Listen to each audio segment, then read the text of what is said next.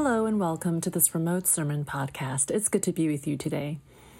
Recently, our six year old daughter told one of her classmates that she goes to church. Her friend replied, What is church? How would you explain church to someone who's never heard of it before?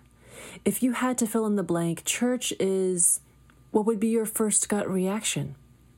To answer that question, our daughter made a drawing. She drew herself sitting in a chair with a smile on her face, listening to someone playing a guitar and singing, who she confirmed is Nick, depicted for some reason in a stripy green leotard.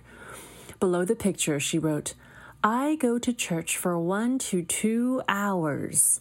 Apparently, in addition to the music, the duration of church is a major feature. Recent history has challenged our ideas of church.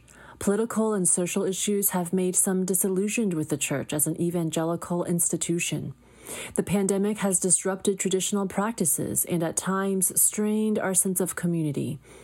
What is church now that we aren't always in a building on a Sunday morning? What is church in the context of so much division? Is the church irrelevant now? Does it matter if we belong to one, or can we just do it on our own? There's a strong impulse in our self sufficient society to withdraw when we're disillusioned or confused. But what if instead we used this time to re examine what the church really is? Last year, when speaking about this volume in our church's history, John shared a vision of church as based on Jesus, of ecclesiology being informed by Christology, not the other way around. So perhaps it's appropriate that we're beginning the year by studying what has been called the most Christ centered book in the Bible, the book of Colossians. What do we learn from this book about what church is? Well, today we're in chapter 2, which is exciting because here Paul gets to his whole purpose for writing this letter, and it includes the core of the answer to that question. Now, keep in mind, Paul is writing to a people he's never met in a church he didn't start. The church at Colossae was likely founded by Epaphras, a co worker of Paul's, who travels quite a long distance, some think over a thousand miles, to tell Paul about an issue so important that Paul wants to address it himself. He can't visit because he's imprisoned at the time, and Epaphras gets imprisoned too, and there's no Zoom. So Paul pens this letter and gets someone else to deliver it because that's how important this issue was. The Colossian church had gotten mixed up in false teaching and become confused about their identity. What is identity? It's two things who we are and what gives us worth. It's a sense of self and a sense of value. Now, we all have an identity. We all get that from somewhere, whether we're aware of it or not, and often we're not. Identity formation often happens without our conscious knowledge. It's indelibly pushed upon us by the culture in which we live. And if we want to examine it, we must do so intentionally, which is what Paul does here by laying out the belief systems that are forming the church's identity. Let's begin by reading our entire text for today, Colossians chapter 2, verses 6 through 23. Then we'll examine how false and true identities function, with a focus on what this tells us about the church, and we'll end with how to keep our identities centered. Colossians 2, verses 6 through 23. Therefore, as you received Christ Jesus the Lord, so walk in him, rooted and built up in him, and established in the faith, just as you were taught, abounding in thanksgiving. See to it that no one takes you captive by philosophy and empty deceit, according to human tradition, according to the elemental spirits of the world, and not according to Christ. For in him the whole fullness of deity dwells bodily, and you have been filled in him who is the head of all rule and authority. In him also you are circumcised with a circumcision made without hands, by putting off the body of the flesh, by the circumcision of Christ, having been buried with him in baptism, in which you were also raised raised with him through faith in the powerful working of God who raised him from the dead. And you who were dead in trespasses and the uncircumcision of your flesh, God made alive together with him, having forgiven us all our trespasses by canceling the record of debt that stood against us with its legal demands. This he set aside, nailing it to the cross. He disarmed the rulers and authorities and put them to open shame by triumphing over them in him. Therefore, let no one pass judgment on you in questions of food and drink, or with regard to a festival, or a new moon, or a Sabbath. These are a shadow of the things to come, but the substance belongs to Christ. Let no one disqualify you, insisting on asceticism and worship of angels, going on in detail about visions, puffed up without reason by his sensuous mind, and not holding fast to the head, from whom the whole body, nourished and knit together through its joints and ligaments, grows with a growth that is from God. If with Christ you die to the elemental spirits of the world, why, as if you were still alive in the world, do you submit to regulations? Do not handle, do not taste, do not touch, referring to things that all perish as they are used, according to human precepts and teachings. These have indeed an appearance of wisdom in promoting self made religion and asceticism and severity to the body, but they are of no value in stopping the indulgence of the flesh. Okay, what are the false and true identities here, and what do we learn about them? Now, Paul jumps back and forth between the two, so rather than working sequentially through our passage, let's take a step back and imagine that we have a table before us with one column entitled False Identity and the other True Identity. For each, we can fill in four rows what Paul tells us about their source, means, nature, and effect. The first thing we notice is that there's no one label for the false teachings Paul alludes to. No one really agrees on what is being singled out. There are elements of pagan spiritualism, like asceticism, angel worship, and elemental spirits, and of Judaism, like dietary and festival laws. Maybe this was not surprising. Colossae was at the intersection of two major highways and as a result had a diverse population with a variety of beliefs. Over time, people adopted a religious culture that was syncretistic, meaning a combination of different religions. And this mindset had apparently seeped into the Colossian church. Now, there's something important here for us. The Colossian Christians weren't denying Jesus, but dethroning him. They gave Jesus a place, it just wasn't the supreme or only place. And that's our problem too, right? Our problem is not so much that we deny Jesus, but that he becomes just one of many priorities. He's one more item on the list instead of being the one through whom we see everything else on the list. That's what it means to be centered on something, to have one foci through which everything else has both source and sustenance. Now, despite their various characteristics, Paul tells us that all these false identities have a source that is according to human tradition, verse 8, and a means that is accomplished by human achievement. They all had a requirement to meet, whether it was experiencing mystical visions or following laws of behavior. Our culture is based just as much on achievement. Traditionally, this was conforming to a standard of code to honor the family or community. Nowadays, it's achieving self discovery and self expression. We worship the God within, the divine self. It's up to us to find our own meaning and fulfillment. Self written narrative is the ultimate truth. We are measured by what we have achieved as individuals. In our culture, it's okay to be self oriented, and we see this in our approach to faith. We read the Bible to get what we want out of it. We become frustrated if God does not answer our prayers in the way and time we determine is best. God becomes another tool in our worship of self, and church is no different.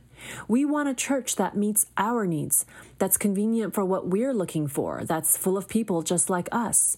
And if church is going to work, we assume it's up to us to give people what they want. It's all about human activity measured by human expectations. We can overfocus on size and numbers and consumer friendly programs. In the end, church becomes something that we achieve or that achieves something for us. What is the result of all this? Paul tells us that the nature of false identities are judgment, verses 16 and 18, and captivity, verse 8. They are shadows, verse 17, and empty, verse 8. He tells us their effect. They lead to pride, verse 18, and appearances only, verse 23. Ultimately, we may look good, but we're empty of substance, of any real power for change. And we know this, right? We know what it's like to appear good, but feel like an imposter. To stream or attend a service on Sunday, but not live any differently the rest of the week. We know how hard it is to find the perfect church that meets all our needs. And we've seen the destruction and moral failures that can result from the church centering itself around a celebrity culture or an alignment with power. What is the answer for all this? It's interesting. Paul does not counter with an alternate philosophy or standard. He's not like, quit worshiping angels, but play a lot of Matt Redman and people will show up. Paul counters not with something, but with someone Jesus. The true identity that we have in Jesus has its source according to Christ, and its means as not achieved but received by what Jesus has done. Paul says in verses 6 through 15 that Jesus is God who came in human form, died for us, and rose again so that we can have forgiveness and grow in freedom from the power of sin. We have everything we need in Him. That phrase, placed first in the Greek for emphasis, is repeated in verses 6, 7, 9, 10, 11, twice in 12, 13, 15. The nature of our true identity is thanksgiving, verse 7, substance rather than shadow, verse 17, and fullness rather than emptiness, verses 9 and 10, where Paul uses the redundant phrase whole fullness or full fullness. The effect of true identity is growth, verse 19, and walking, verse 6. We receive what Christ has done and is doing for us and walk out from that in true growth and change. Paul is saying that the church is not something we achieve, but someone we embody. The church is not a program or a place, it is a person. The church is people gathered foremost around not a religious idea or spiritual practice, not a philosophy of life or political ideology, but people gathered around the person of Jesus because we believe that he is supreme and sufficient. That's what Paul has been talking about for the whole first chapter that Jesus has absolute supremacy and sole sufficiency, that he has all authority and is completely enough. The church doesn't exist to please us. We as a church exist to please God. Eugene Peterson writes that what the church is, is, quote, far wider, deeper, higher than anything it does or anything we can take charge of or manipulate. Church is not something that we cobble together to do something for God. It is the fullness of Him who fills all in all, working comprehensively with and for us. We do not create the church, it is. We enter and participate in what is given to us. What we do is significant, but what I am wanting to say is that there is more, far more to the church than us. Close quote. What we do is significant, but there is far more to the church than us. In fact, when we are oriented around Jesus, we can be doing the same things in a very different way. I remember teaching our kids how to write letters. There's a form we follow. We put our address and the date at the top. We use a greeting like, Dear so and so, and a closing like, Sincerely. Anyone who learns the form can write a letter. That's how my husband and I first got to know each other. We had never met in person. I was a medical student in Boston. He was living here in California. At the time, we didn't have text. I know, hard to believe. Email had been invented, but we both liked pen and paper, so he asked if we could exchange letters. And let me tell you, when you are writing a letter that is centered around someone, maybe someone you're trying to convince to like you, there's something about it that's different. His first letter was eight pages long. He mentioned reading something because I had read it. He asked what I cared about in life. He brought up his hopes for our friendship and more.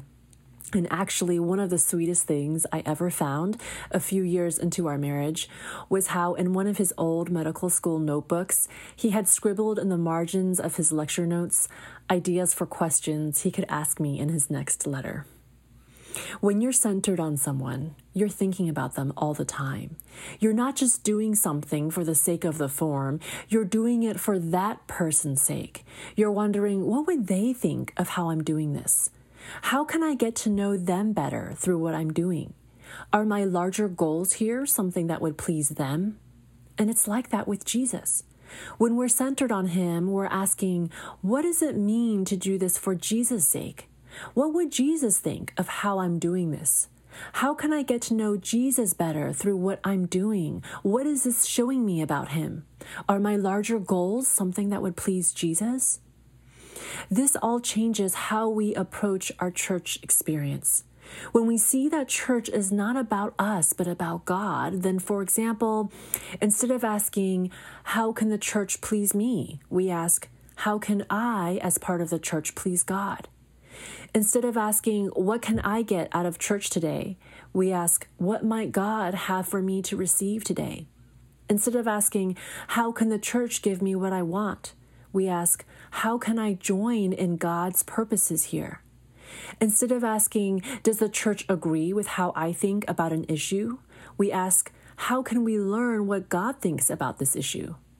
Instead of comparing ourselves with other people or other churches, we measure ourselves by how God is asking us to live.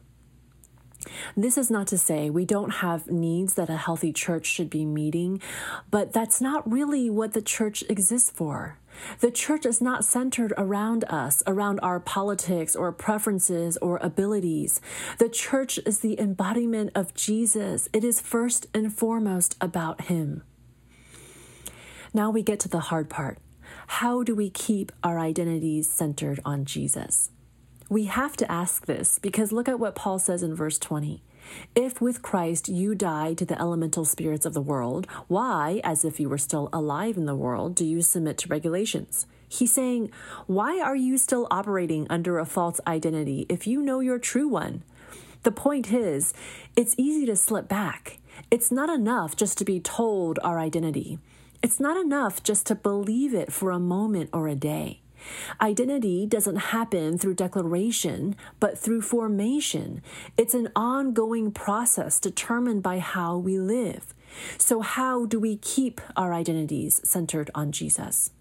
I want to offer two questions for us to consider today, both out of verse 19, in which Paul gives us a picture of a Christ centered church holding fast to the head, from whom the whole body, nourished and knit together through its joints and ligaments, grows with a growth that is from God. Here's the first question To what do you give your attention?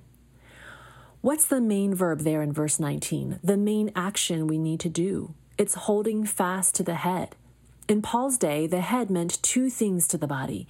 It meant authority. To say someone was your head meant they had authority over your life in every way. And it meant sustenance. The head was seen as what gives life to the body. How do we know who or what we're holding on to for authority and sustenance? One way is to examine who or what we give our attention to. If our boss sends us an email, we're probably going to read it. If the president sends us an email, we're going to read it even more quickly and carefully. The more authority we believe someone has in our life, the more we pay attention to what they may have to say. And what we pay attention to ends up being what sustains us, what informs how we grow. What we read, watch, think about is what shapes who we are and what we value. We live in a culture that's nonstop. We're bathed in media that's trying to solicit our attention. And while I'm glad you're tuning in today, there's no way that less than 30 minutes of a sermon once a week is going to compete with that. We have to think about how to regularly give Jesus our attention in how we live. The verb that Paul uses here for hold fast means a firm grasp. It's the way Herod seized John the Baptist when he bound him in prison in Matthew 14, or the way the king held and began to choke the servant who owed him a debt in Matthew 18. It implies a high level of force and intent. That's how we're supposed to hold fast to Jesus as our head. We have God's authoritative word to us right here in the Bible. How carefully and regularly do you read it? We have the person of the Holy Spirit within us. How conscious are you of honoring and listening to Him? Do you give Jesus more attention than your social media, news feed, or streaming service? Do you give him your attention in ways that nourish you? That's the word Paul uses nourished, taken in at a level that leads to growth. Do you desire to grow in spiritual maturity, and what steps are you taking to do so? Maybe this means you join a Bible reading plan, commit to memorizing scripture, identify a spiritual mentor, find a good book or class to engage in, set aside time for a spiritual retreat, build habits of prayer or solitude. Whatever it is, we have to find ways to hold fast to our identity in Jesus. Here's a second question Who is your community? Paul doesn't say, holding fast to the head, from whom the upper arm bone, nourished by itself, grows with the growth that is from God. He talks about the whole body that is knit together. Identity formation happens in the context of community. We naturally define ourselves according to how others see us. One way to see who we are becoming is to look at who we are connected to. And Paul says you must be connected to the church. That's the body he refers to here, joints that all belong to one head and therefore move together with purpose. We cannot church alone, no matter how spiritually mature we are, no matter how great our individual ministries may be going. We can't do it by ourselves. That's the great mystery and truth of the body. We need others to challenge us, to encourage us, to reveal things about God we couldn't see on our own, to speak into who we are. It's easy right now to feel disconnected at church. If that's how you're feeling, you're probably not alone. And I don't have some magical solution, but I think it begins with realizing how important connection is, with being willing to make space in our lives for it, being willing to pray about it, being willing to open up our lives in a very real and daily way to each other, being willing to persevere through conflict and differences, being willing to take initiative now more than ever. What does this mean for you? What's the next step for you to be more connected with others in the church? If we want to remain centered in Jesus, then we have to hold fast to Jesus as our authority and sustenance, and we also have to be knit together with each other. Why are you a part of the church today?